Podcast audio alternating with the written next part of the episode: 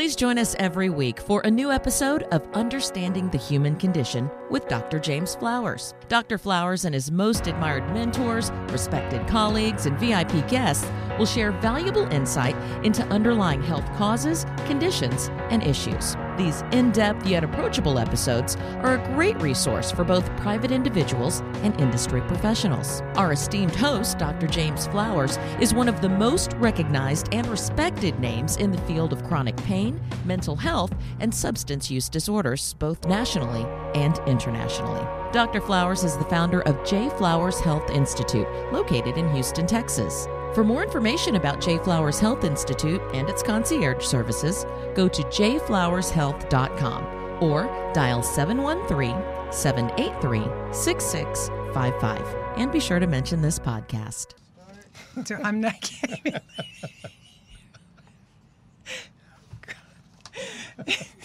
he and I today, uh, we're just on different pages. Oh Lord! And you know he's he's going on a trip tomorrow, so he's kind of giddy and he's in a different place. Hopefully, a real vacation finally post COVID. Well- you know, it's a working vacation, Dad dadgummit, but that's okay. Short working vacation, but anyway, let's we'll go. take what we can get. Yeah, that's right. Right. Yeah. Oh Lordy! Welcome to Understanding the Human Condition with your host, Dr. James Flowers. Hey, Robin. How are you? I'm great. Good. You're silly you? today. I don't know why. I know, but I you like gave me the giggles today. I did give you the I'm doing giggles. great. I'm excited about our guest today. Yes, we have Dr. Michael Zema. Yeah. And uh, Dr. Michael Zema is the author of Modern Healthcare Delivery Deliverance or Debacle A Glimpse from the Inside Out. Welcome. Robin, how about you read his bio? I think that'd be great. I would love that. Dr. Zema is the former professor of medicine and division chief of cardiology at the University of Tennessee Health Science Center in Chattanooga. His mission is to deliver a much needed message about healthcare, a subject so fundamentally important to each and every one of us. The lack of knowledge and degree of misinformation that abounds is simply as- astonishing. His hope is to provide, provide all of his readers, healthcare insurers, administrators, would be providers, and patients additional insights whereby they may navigate more comfort- comfortably outside of their comfort zone, attaining a much broader perspective of the overall healthcare delivery system. Thank you so much for joining us today, Doctor. And something resonated with me that, that I wanted to ask you about in this paragraph that she just read. Uh, let's see. Da, da, da. Let's see. The lack of knowledge and degree of misinformation is astonishing. Let's start right there. The Yeah. lack of knowledge and misinformation in the healthcare system in a whole. I happen to agree with that, of course. And I was wondering if you could uh, give us a little bit of thought behind that. You know, if you turn on the news, whether it be cable or major stations, uh, the so-called pundits who, you know, on the exterior uh, seem to just exude knowledge uh, are just giving misinformation. Mhm. Half of them don't know the difference between Medicare and Medicaid. Agree. even among my colleagues, you know, each one of us operate in our own little silo. Uh, where if we're a provider, or an insurer, or a hospital administrator, or a nurse, uh, we do our task and we do them very well, and we have very little knowledge about what's going on in the other silos. Mhm. And the interconnectivity of those silos is our healthcare delivery system. And if you talk to somebody outside their silo, you'll find out they really don't know much more than the layperson, and certainly no more than the television pundits often. And that's that's very troubling to me. Yeah, I, you know, I use those terms, the same terms, frequently in our own practice at J. Flowers Health Institute, in that patients come to us from all over the world looking for answers because they've been to some of the best healthcare institutions in the country looking for an answer, and they leave with no answer. And oftentimes, what I say is, you know, I'm going to use, uh, uh, well, I'll use a well known institution up in the Midwest who will have multiple silos of experts, right? And they go to one expert and they see that expert for an evaluation and they spend 30, 40 minutes maybe with that person. And then they'll go to the next person, the next person, the next person. And then they send in the central fax line the results of their evaluation, but none of them talk to the other silos at all. And the patient leaves conf- just as confused or more confused than they were before they went into the system. We've got a million lieutenants in the system. There is no captain. The disappearance of the internist, the old family internist, who was the assimilator of all the information from the various consultants, has left a big gap in healthcare delivery. Absolutely. You Yeah. had a chapter that um, that brings me to the Dr. Marcus Welby, right? Do you rem- Yeah. remember Dr. Wa- Yeah, Marcus Welby? course. Talk to talk to the audience about that chapter because he was Sure. the he was the man back then, Yeah. right? I mean, Marcus Welby, portrayed by Robert Young uh, in the early 1970s on ABC, he was that avuncular physician who was not just a healer of body, but a friend, someone that you could confide in, perhaps a healer of even of spirit. Uh, knew the family, knew their history, knew them by name, Mhm. etc. That has disappeared. Oh, for sure. We Yeah. can talk about the why that's disappeared, but it's gone. And indeed, when I would talk to some of our house staff in training about that, their answer would be, "We don't have time for what you did in your generation." That didn't make me feel well, by the way, in my generation. yeah, exactly. We we have to work faster than that now, so we just don't have time for that. And then I reminded him of what an old time physician once said. He said, "A patient does not care what you know until he knows that you care." hmm Mm, Yeah, True words. mhm. True words. so true. You know, my grandfather uh, was an old family practice uh, physician uh, down in deep South Texas, and I grew up as a little boy with my grandfather making house calls.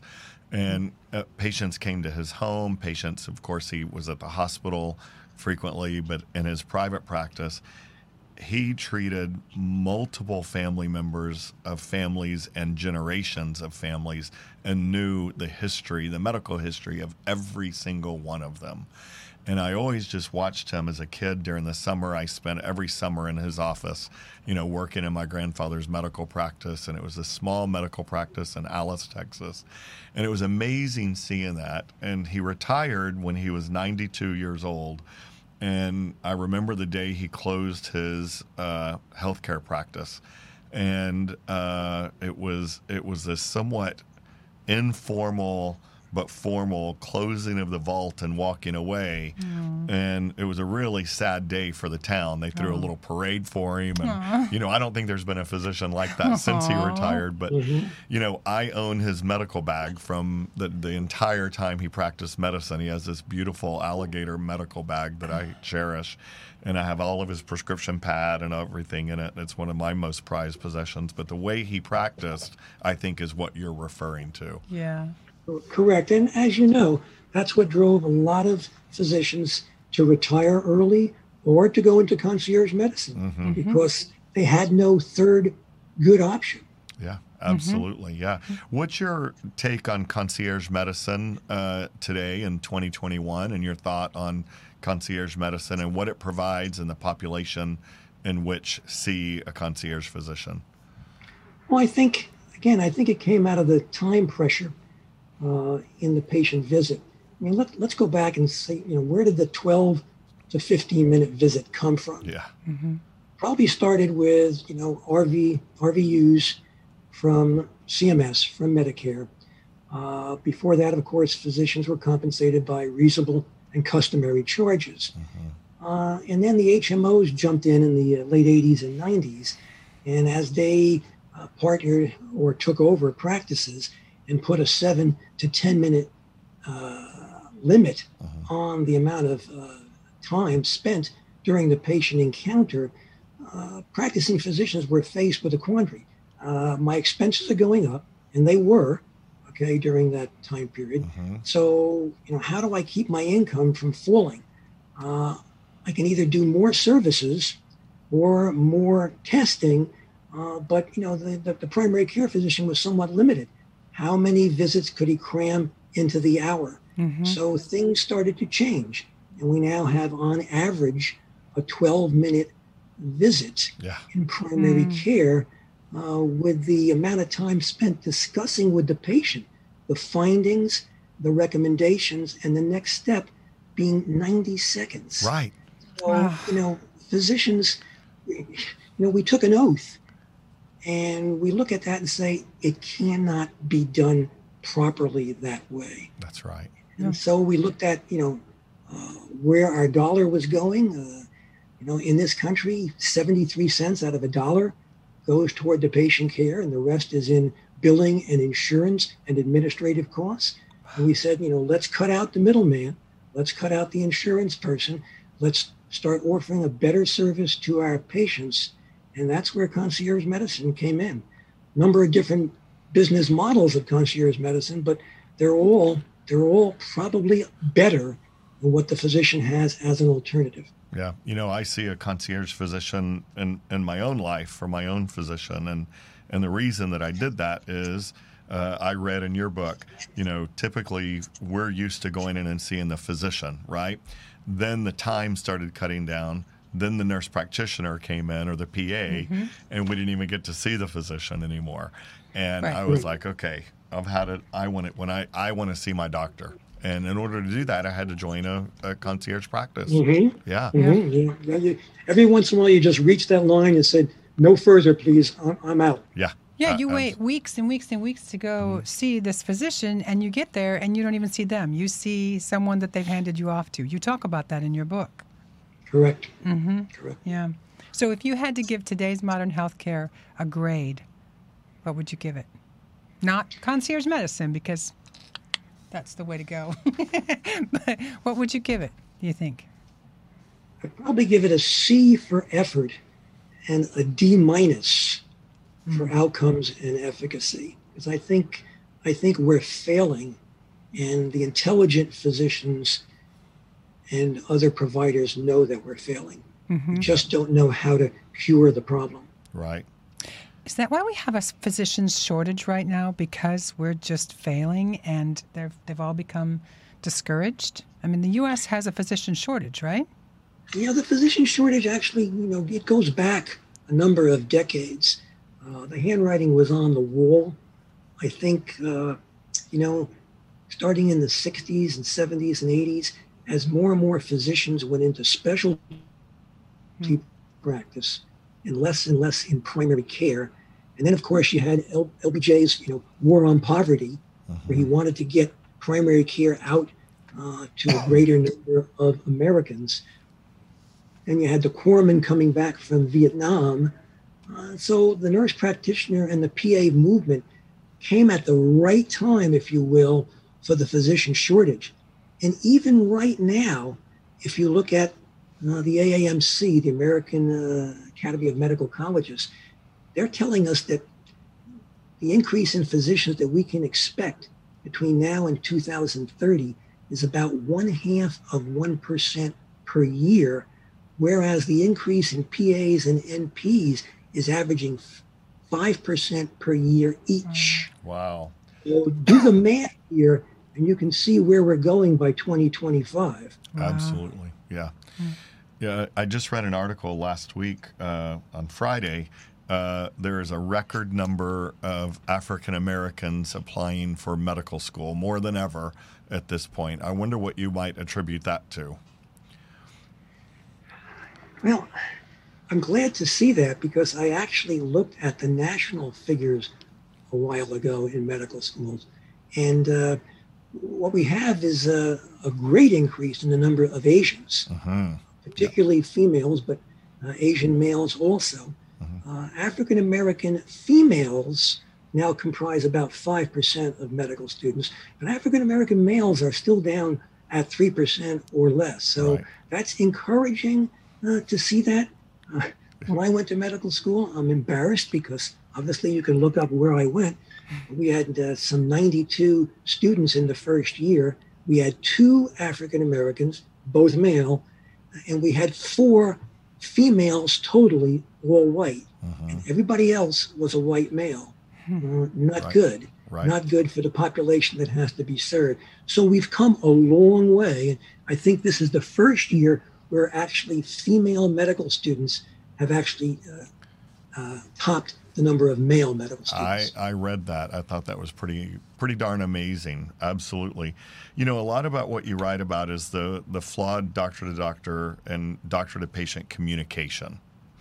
What do you mean by that? I, I think I know what you mean by that because I talk to my own patients about it every day and that lack of communication and that expectation of a physician just to, I've got to hurry, I've got to hurry, I've got to hurry. But what do you mean by that lack of communication? Well, again, it's twofold. We have a doctor doctor problem and a doctor patient problem. Yeah. Since I've alluded to some earlier things, let's talk about the doctor patient problem Yes. first. Yeah. Okay. Uh, if you're going to spend 90 seconds discussing with the patient your findings, your recommendations, and the next step, by definition, you have a doctor patient communication problem. Right. I mean, Yeah. I've got to tell you, I've practiced down down south here now for about ten years plus, and you know, people down south are very amicable.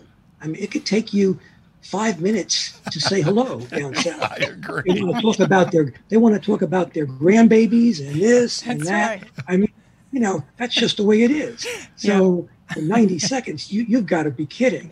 So that's a real issue. That is and then so true. and then try to reach your doctor. I mean, my son, uh, I won't divulge his, his medical condition, but you know, he can try to reach his physician who's very well qualified. Mhm. A hundred publications in peer-reviewed journals, et cetera. You can't get through. You get the NP, you get the RN, you, leave a message, you type something into the portal. You can't talk to your doctor. Yeah. All right, so that's one half. Now, how about doctor, doctor? That's not much better. I even wrote a, a little editorial in our local newspaper about it some years ago. Uh, you know, I remember the time when primary care would call me in as a cardiology consultant. You would spend two or three minutes on the phone telling me briefly about the case. I would do the consult, discuss things with the patient, and then return the call and spend two to three minutes discussing with him my findings and recommendations. It does not happen anymore. It doesn't. No. When I when I asked our primary care here, why don't you you know call me and tell me about the patient? He said, it's in the EMR, it's in the emergency, it's in the electronic Look it up. medical record. Read it on your own. If you don't, I'll call somebody else as a consultant. Right. Mm, Really, wow. Yeah. really, that's the way we treat each other. Yep. So can we expect the insurance companies to treat us any better? Right. Exactly. Yeah. So let's talk about chapter six the New World Order Convenience Care. Tell the audience your views on this. Well, you know, when uh, when retail medical clinics and urgent care clinics uh, first came on the scenes, I remember I was in training. I'm not going to give away age, uh, but uh, I remember, you know, our, our medical directors and all, we all would uh, just disparage them a bit. You know, we used to call them doc in the box. Yeah. Oh yeah, the patient's Yeah. going to go to the doc in the box Mm-hmm. sort of like, like it was Wendy's, you know, to pick up a hamburger. But again, they're a product of what we allowed to happen hmm in medical care delivery. If you're going to call your doctor and say, I'm really not feeling well, I have a low grade fever, and be told, well, I have nothing today, and give us a call tomorrow because something may open up, then people are going to look for an alternative to Right. feel better. hmm And so at this point in time, I've changed my mind. I've, I've used them. Uh, I've sent my family to them. Uh, they have some pluses. They certainly have some minuses because of continuity of care issues. hmm And they have some minuses potentially with regard to costs for the healthcare system. Because of the lack of continuity, the patient often after doing the retail care visit will then see the physician anyway in the office, his or her physician, a week later, and you get another charge to the national healthcare expenditure. So it may not be saving money, it may be another layer, if you will, of healthcare expenditure. But I sort of understand how it came about now. Yeah. Absolutely. You highlight telemedicine, telehealth, and virtual healthcare in your book. What's your take on it? I think it's here to stay. I think the pandemic has uh, lit the fire under CMS. Uh, you know, Medicare had always been the laggard. Private insurers and Medicaid had picked it up pretty well even before the pandemic. They knew its limitations, but they were using it. And CMS, you know, was using it as a pittance. Uh-huh. It had so many requirements on where you could render the, the telemedicine service. I think that's going to change. There's a move underway in Congress, again, to have it changed. My own feeling is technology may help here. Now, as a physician, I have a real problem when I can't examine the patient. Mm-hmm. History is very important. You know, the five fingers that I talk about in my book the history, the physical, the lab data, et cetera, et cetera. History is number one, but the physical exam is number two. And if I can't lay hands on, both from a diagnostic and therapeutic uh-huh. laying on of hands, the patient is missing something here. Uh-huh. Now, technology is, is trying to do it. We've got technology now that will allow, you know, a, a, an NP, a PA, or a technologist to go in there uh, with the proper uh, uh, toys, if you will, and record heart sounds, take pictures of the eardrum, and things like that, and do, if you will, home visits with telehealth to a physician or specialist. So maybe, maybe it's not around the corner, but maybe those sort of technological breakthroughs may take away some of the reticence that physicians like myself have of doing pure telehealth visits. But again, I think they have a role. It'll be increasing, but you know, the laying on of hands, yeah, mm-hmm. well know, is itself curative. It is. Mm-hmm. The placebo of laying on of hands and the reassurance is never going to be there from a telehealth visit. Yeah, that's exactly right. What was your impetus uh, for writing the book and coming up with the? Uh, I, I, know what the idea was, but what what made you say I'm going to sit down and write this book? It's the right time, and it's important to get this news out there. Well, as Robin had alluded to earlier, again, I thought the amount of misinformation out there uh, was bad and was getting worse. Mm-hmm. I do watch the news. I do talk to my colleagues. I do stay up with modern medicine. And I said, you know, somebody needs to put this into print. Mm-hmm. We need to get our arms around the issues that are facing us. And I looked at the books that were written, and they were written for healthcare administrators, for attorneys. They're not written for providers of the mm-hmm. healthcare and or their patients. Yeah. And so mm-hmm. that that was the impetus. And I said, you know, you're going to have to do it because no one else is going to take the time to do it and it was a very time consuming project. Absolutely. Did you do part of this during your I don't remember what year it was. Uh, did you was this your COVID year writing? COVID years, plural. yeah, exactly. yes, yeah. yes, it was. Yes, it was. Writing and reading because, you know, I was basically, while I am a certified physician executive and Six Sigma certified, I still am a provider. Right. That was my silo. Yeah. I had been I had been department heads, but again, that's my silo. Yeah. What was going on outside my silo? Yeah. So to me, it was an education.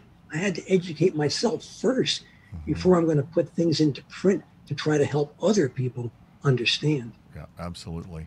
What advice would you give our audience that is out there that does not have uh, a concierge physician or a close relationship and they don't get to see, like, kind of like even your own son? who has you as a father but still has a difficult time accessing his own physician. What's your advice to people listening um, and and finding the right physician, finding the right relationship, and getting through to your physician? Scout around number one in your provider network. Yeah.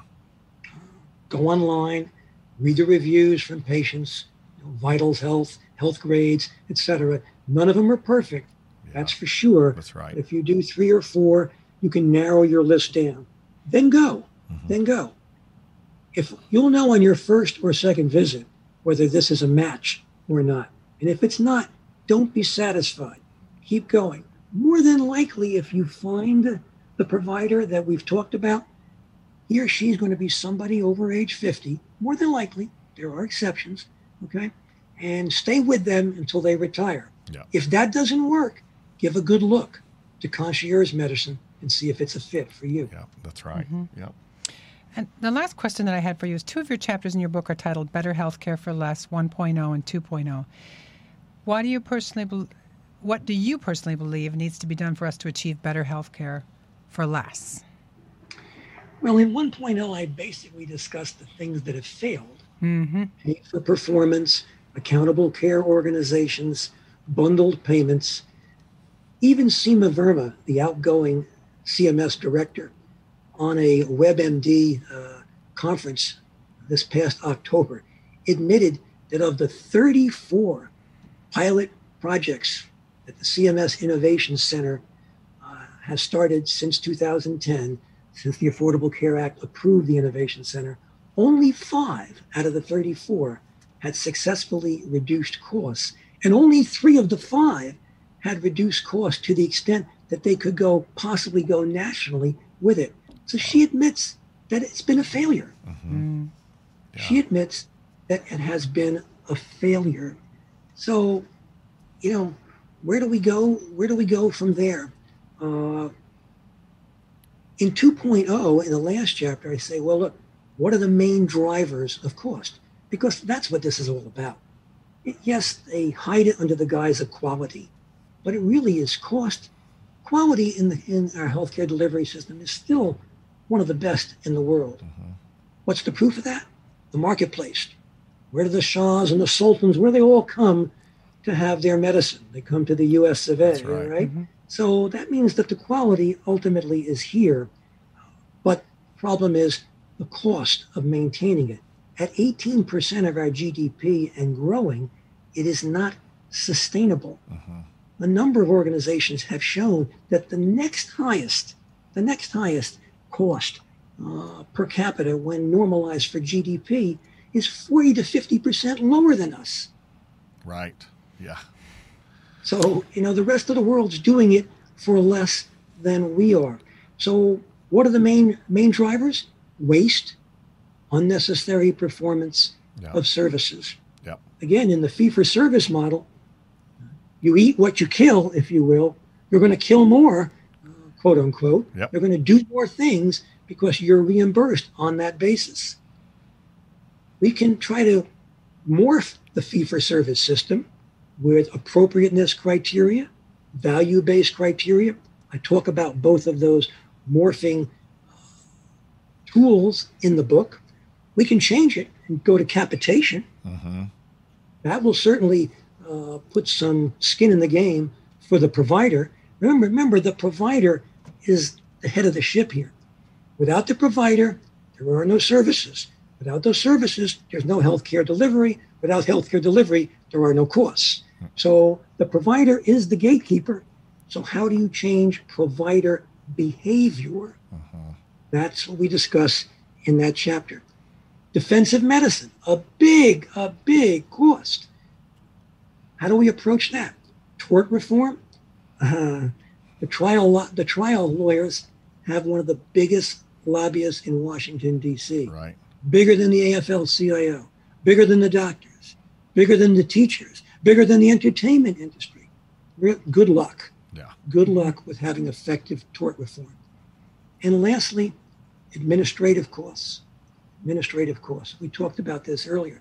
27 cents on a dollar is not going toward clinical patient care. And here's where the, you know the single payers keep coming back and they have a point. In the single payer model, administrative costs would be cut considerably. Of course, then there's the downside issues associated with the single payer model, which are also discussed by me uh, in that last chapter. Yeah. Universal health care, yes or no? Hmm. Well, you know, when we talk about single payer, ultimately, we're talking about, about the bigger issue uh-huh. of universal health care. Uh-huh. I mean, it's single payer is universal health care in disguise. Yes. Yep. and whether universal health care is a right or a privilege. And I discussed that in detail uh, in the last chapter. And I wonder what our founding fathers thought in the Declaration of Independence, uh, in, the, in, the, in the Bill of Rights. You really can't find that individualized health care is there. But you know, if you poll even physicians, providers, if you poll them and look at you know, single payer, if you look at single payer 10, 15 years ago, you find, you know, no more than 40% probably were in favor of it. I think that's up over 50% now as providers are getting fed up Yeah. with running the marathon around all the objects that they have to do and all the hurdles that they have to jump over. So, you know, just like, as I point out in the book, just like same sex marriage, things change when the American people finally say, you know what, the system is bad enough as it is. We need to move on, put our baggage aside, and take a look at the pros and the cons of single payer, which ultimately is going to be universal health care, which is what single payer is in disguise. There you go. Mm. Yeah. Well, thank you um, again for being on the program. And everyone, again, the book is Modern Healthcare Delivery Deliverance or Debacle A Glimpse from the Inside Out. Michael J. Zema, MD. Thank you again. Available on Amazon and Barnes and Nobles, Barnes and Noble. Awesome. Perfect. Barnes and Nobles, and also available, you know, on all the platforms for uh, uh, online, you know, eNooks, all of them. Yeah. Well, we would love to have you as a guest in person sometime soon. Thank you so much We for what you did. Thank you. It's an amazing book, and all the best to you. Thank you. Thank you so much for having me on and helping me get the word out. You. Awesome. Happy, happy, happy week. Thanks so much. And I'd like to remind everyone watching or listening to us that there's numerous platforms to find our podcast YouTube, Apple Podcasts, SoundCloud, Spotify, Stitcher, and iHeartRadio. Please help us out by subscribing to our podcast, liking it, and sharing it. Thank you. Thank you, Dr. Flowers. Yeah. Thank you, Dr. Zema. Bye. Bye bye, folks. Bye-bye. Bye. See you next week, everyone.